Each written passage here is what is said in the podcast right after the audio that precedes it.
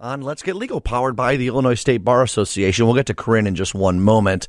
Got an answer or a guess to an answer to the question of the day. Aside from the Civil War, this constitutional consequence has only happened once in U.S. history.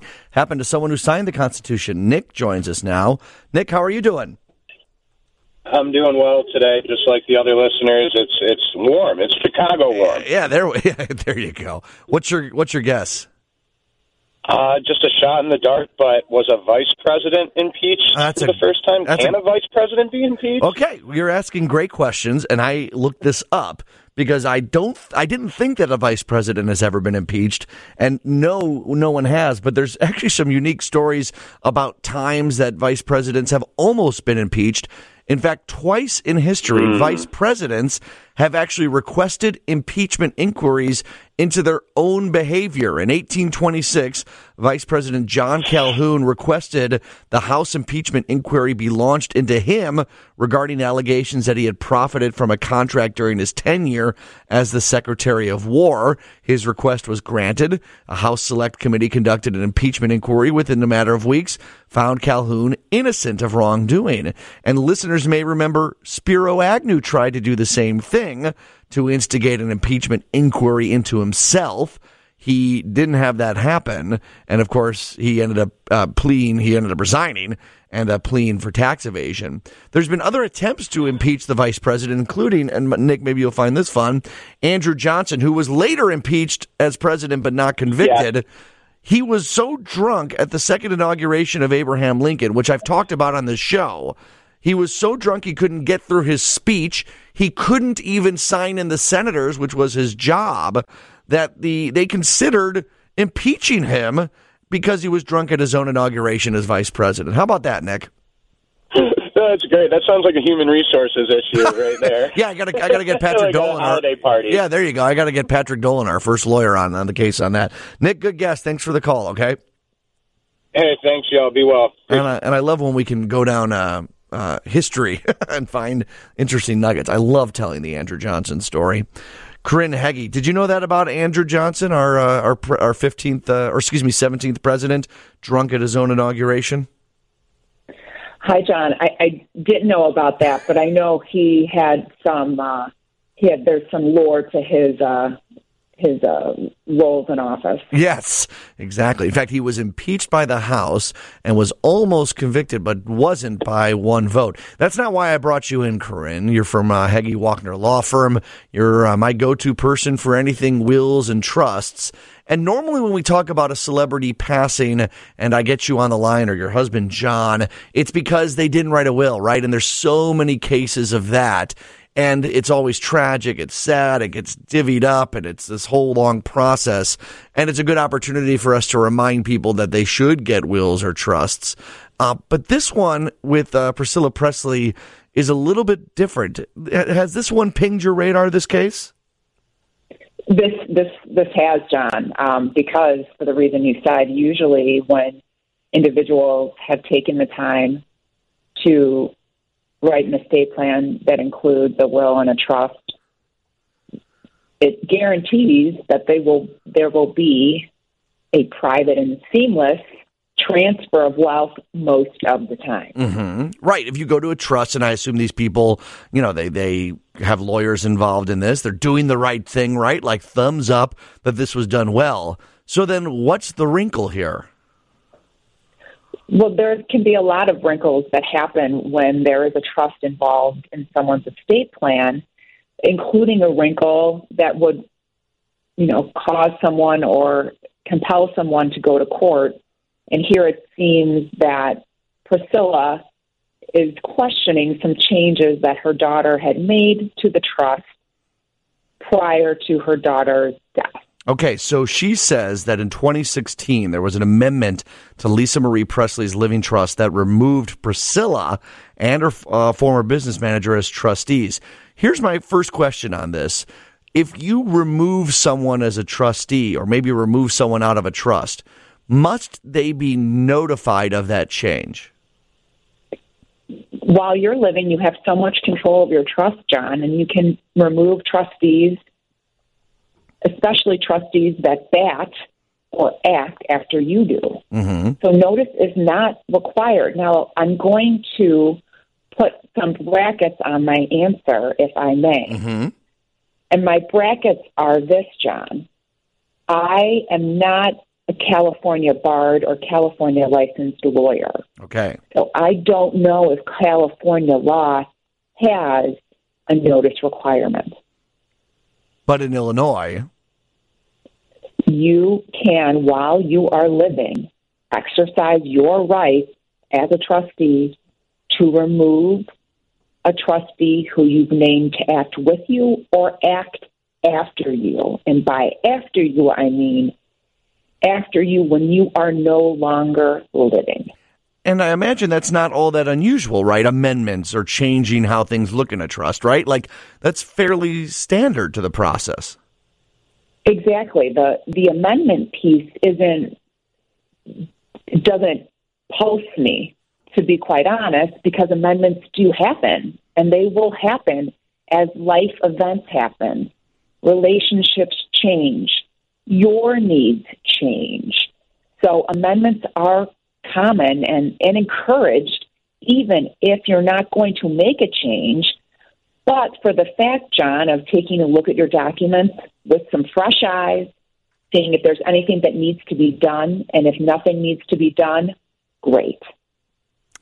Do you are there though like so what she's saying is that maybe there was something shady about the amendment.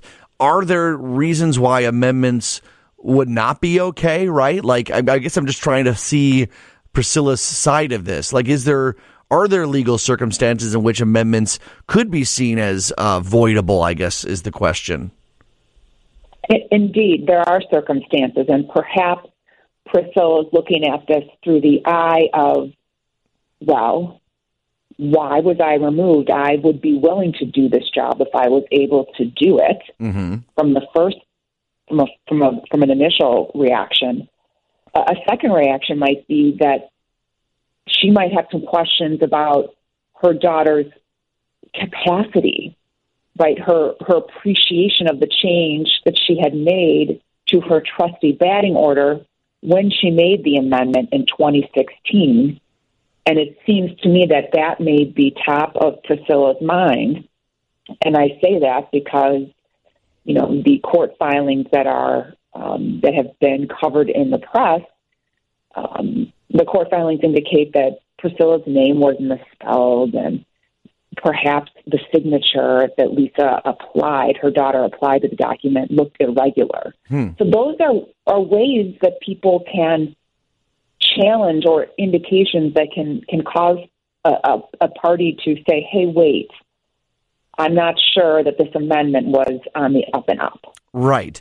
But that's got to be hard to prove, right? Like, I guess what I'm saying is, is the burden on Priscilla and her team of lawyers to prove this?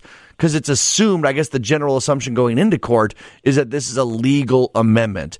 Do you understand what I'm saying? Is the i- who has the burden here to prove what? The person in this situation who's going to the courthouse steps has the burden of proof. Right. So that's Priscilla has to prove somehow, and that can be difficult to do, right? It, it can be difficult to do, not for a lot of reasons, not the least of which is that the individual who signed the trust is no longer living. Right. What about people that like the people that signed it? Is it were their co-signer? I mean, I know you may not know the specifics to this, but generally speaking, are there witnesses that can like that signed it that can be brought in? Can the lawyer who helped administer this be brought in and questioned? Like what what tools does Priscilla have and her team have at their disposal to try and prove that this was an amendment that was filed incorrectly or under duress or whatever the case may be? What do they have to do? What can they do to to try and prove that case? So one of one of the things that Priscilla's legal team is going to have to do is file a complaint, which they've done to kind of preview for the court the basis of their case. And then if they get into the litigation, if the judge allows the case to stand, they're going to have to use paper evidence, documents, and then they can also use witnesses. And to your point, John, a witness could be Lisa Marie's lawyer, the notary, if a notarized signature is required for an amendment. If witnesses are required, those witnesses might be called to tell his or her or their impression of Lisa's state of mind, what they witnessed when, in fact, this amendment was executed in 2016. Mm-hmm. What advice do you have for people that look at this and they think, you know, maybe I was thinking about getting a trust. Now this is worrying me a little bit. This is the exception, right, to what usually is a pretty straightforward process. What advice do you give to people who either are questioning, oh, I don't know about trusts anymore, or advice to people who have a trust to make sure that something like this or to cover their bases a little bit to make sure that this doesn't happen to them and their trust that maybe they already have set up? Of course, I'd love to tackle those questions. So, John, as to your first question, yes, this is the this is the exception. People sign trust because they want a private and seamless transfer of wealth. 99.9% of the time, that is exactly what happens when someone takes the time to sign a living trust as part of their estate plan. Mm-hmm. So, as to your second question, John, I, I, I don't want this to be a bash trust fest, right? because Priscilla is now at the courthouse steps trying to make heads and tails of an amendment to her deceased daughter's trust. I want it to energize the people who have a trust to think about have I made amendments? Do I need an amendment? And if I made an amendment, does it comply with Illinois law? Right. Okay. Right. Did, did I do something? Did I do it the right way, or did I just write it on a napkin, right, and staple it to the trust? Ex- exactly. Exactly. Give some thought to the details because details matter. For sure. Corinne, we're getting some questions on the text line. I have a couple other questions. Do you mind hanging around a little bit longer for us? I'd be happy to, John. Okay, this can be about the Priscilla case if you have any questions, or questions about your real estate or uh, real estate, your estate plan. Could have to do with real estate. Not always, though. Your estate planning. Answer your questions is after this. 312 981 7200. Oh, Heggie Walkner Law Firm is, uh, of course, where Corinne is from. We'll make sure to get all the websites and uh, the phone numbers. WGN, it's John Hanson on Let's Get Legal, powered by the Illinois State Bar Association, taking you up to 245 to the Big Ten basketball pregame show ahead of Purdue at Indiana at the top of the hour. Uh, we did have a text. You know, this is an interesting show, and we're covering the breaking news of this balloon situation that was shot down. Uh, someone was kind of questioning the idea of could it have been removed and not necessarily shot down? Could it have been captured? Uh, you know, I think that that went through a permutation. I imagine the military discussed that. Lauren was telling you about that, Biden, uh, President Biden, speaking after landing in Maryland to go to Camp David, said that he did order the military on Wednesday to shoot it down as soon as possible. The military advisors recommended that it would be safest over the ocean within that 12 mile limit, and uh, that's what they did. I imagine there'll be a lot of uh, second guessing, questioning what's happening, and we'll learn more in the coming days and weeks and uh, with everything, deep breaths. But had a couple people interesting uh, remark that the Sputnik thing did remind them a little bit of that as well, which is the first thing I thought of when you look up in the sky and you see something from. Um, all right, well, yeah, China's an adversary, I'd say, competitor. We competitor is probably the, the correct political term there, but that would have been probably just a similar reaction to when Sputnik went up by the Soviet Union.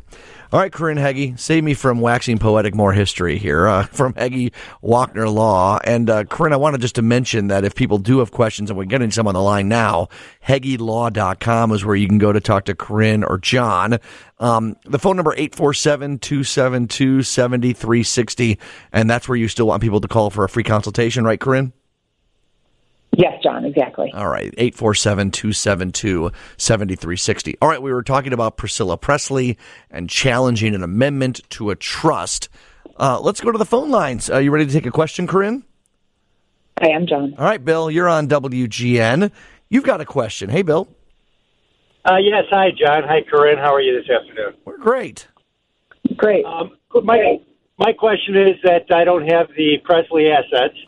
Um, but, right you know, but I do have uh, the wife and I have a 401k. We've got the uh, we have three kids, um, and that's it. Uh, we have a will. What's the advantage of having a trust in that situation? Great question, Corinne. Any thoughts? Yeah, that's a great question, John. Thanks for asking it. Uh, a trust can give you, I guess, these these two things, and I'm going to plug in a third. First, it, as I said in, in kind of the discussion I've had with John about the Lisa Marie Priscilla Presley situation, it, 99.9% of the time it gives you a private and seamless transfer of wealth. Number one. Number two, it can help you avoid probate. And probate, again, is the process where a judge decides who gets your property when you're no longer living. And then a, a third ad, advantage of a trust is that you can get a team in place to help you manage your property, your trust assets, if you're living with a disability or an incapacity, which is a bonus, but it's often hard for individuals who are young and healthy to understand the importance of. Or project out, right? Like we don't want to think about that. Well, it, exactly, John. I mean, because those kinds of concepts, disability and capacity, you know, put you face to face not only with your own health, but perhaps a time when you might not be able to do things for yourself, which right. is terribly unsettling for people. Corinne, would it be safe to say that a, a, trust is like a Swiss Army knife and a will, you just get the one blade? Is that like an analogy that could work? Yeah, I like that analogy, John. Absolutely. Just credit with me anytime you say that. So, Bill, did that kind of answer your question about some advantages of a trust? Yeah, it does. It does somewhat. I mean, I, I think that some of that would be handled by the will, though itself, if it's if you know it's a non-contested situation. But here's I one... see this. I see the point with property and everything. Yeah, and, and here's the thing, Bill. You can always, and this is for anyone else, and we appreciate the call, uh, Bill.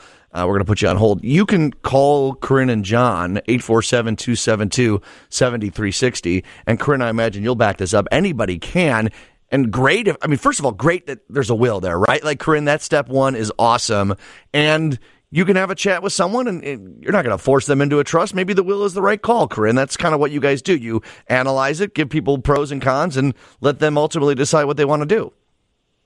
Exactly. We really try to tailor an estate plan to the needs of the individual, their goals, and, and their assets. So we're, we are not going to do anything other than listen give a recommendation and hopefully be in a position where we can, you know, add some value and, and potentially if you're looking to, you know, update your estate plan or, or, or start an estate plan, draft an, uh, an estate plan for the first time to be a partner to right. you in so doing. 630 wants to know I have three kids, they're wonderful. Do I name one as a trustee? Can I name all three? Do I name two? Uh, I would imagine, Corinne, that's a case by case basis. Is there a limit? Like, how many can you name? That's a great question, and one we get often, John. You can have as many trustees as you want. You can name one, you can name two, you can name three. The law doesn't limit the amount of trustees you can have. That being said, there's just a practical consideration to having a team that is, you know, that is that is has multiple players on it, and that is the the ability of those individuals to work together and and get work done together. If you have three and they want to make decisions, is it like two out of three wins, or does it get more complicated than that? Well, it will depend, and we'll go back to what the the trust, the rules of the road in the trust say. Right. The trust might say majority wins. The trust might say, you know, at least two thirds. Interesting. The trust might say, you know, if there's a disagreement, Paula's decision is that it, it, takes off. You um, often make these baseball analogies, like right the right lineup, having a good bullpen. But not only is it trust setting up the players, but you also kind of write the rules of the game. That's cool. Oh, exactly. You you set the table. You you you have the uh, yeah. You've got the game plan. You call the shot. All right. We got time for one more question, Gary. We may not be able to get the full question, but can you sum up your question here quickly for uh, for Corinne? Hey, Gary. Yeah, I have a number of uh, accounts, moneyed accounts, where I have set up beneficiaries or payable on death people. Mm-hmm. do, do do I need to do anything with the trust with those things, or those pass that way? All right, let's put Gary on hold. Corinne, you got an answer in like 30 seconds? Sure. Uh, Gary, naming beneficiaries is great. A trust can hold those accounts too. But I'm really happy that you've named beneficiaries and pay on death directives on those accounts. So it can be kind of in conjunction. You can do that separately. That's great. That's a good step. A trust kind of reinforces what you've already established there. It, it, it can, and it can even hold those accounts instead of having to name beneficiaries at the bank. I see. So it becomes part of the trust. That money goes into the trust, which then can be um, led by the team of people that you eventually decide to have it with there. Exactly, John. I'm trying, Corinne. Uh, this is complicated John, stuff. I mean, I'm ready to hire you. Yeah, right? Uh, you like that Swiss Army knife analogy. Uh, I love that. HeggieLaw.com is where to go. Corinne, you're wonderful. It's so great to chat with you. Tell uh, John, your husband, hello, okay?